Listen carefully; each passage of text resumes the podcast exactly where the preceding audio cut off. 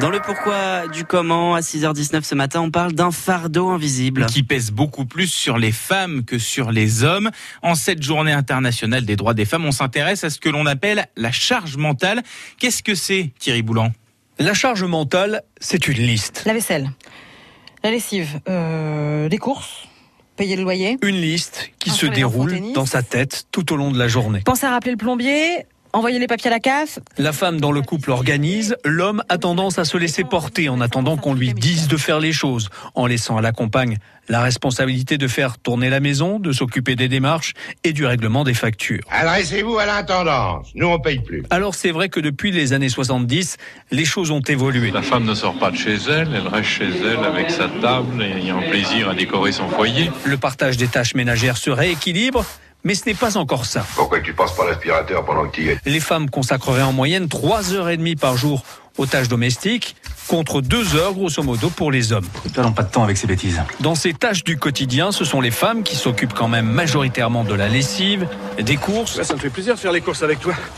Tu dis qu'on fait jamais rien ensemble. même s'il y a des exceptions, hein, mais ce sont souvent aussi les femmes qui s'occupent des enfants Eh ben tiens, parlons-en des enfants. et de leurs devoirs. Et quelles sont les conséquences de cette pression plus importante pour les femmes, Thierry Les tâches ménagères, le travail, les enfants, l'organisation du foyer trop rarement assumée par les hommes peuvent aboutir à du surmenage. Pierre, tu es sur le canapé, tu y restes.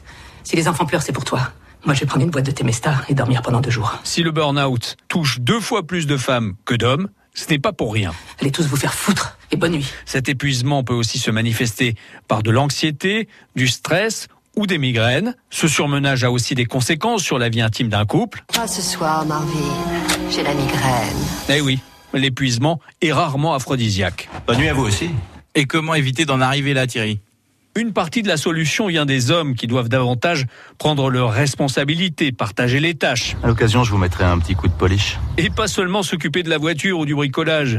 Allez, on n'hésite pas, on prend la serpillière. Oh, une serpillière, c'est formidable, Thérèse. Je, je- je suis ravi, écoutez. Et c'est vrai quand même que les mentalités évoluent.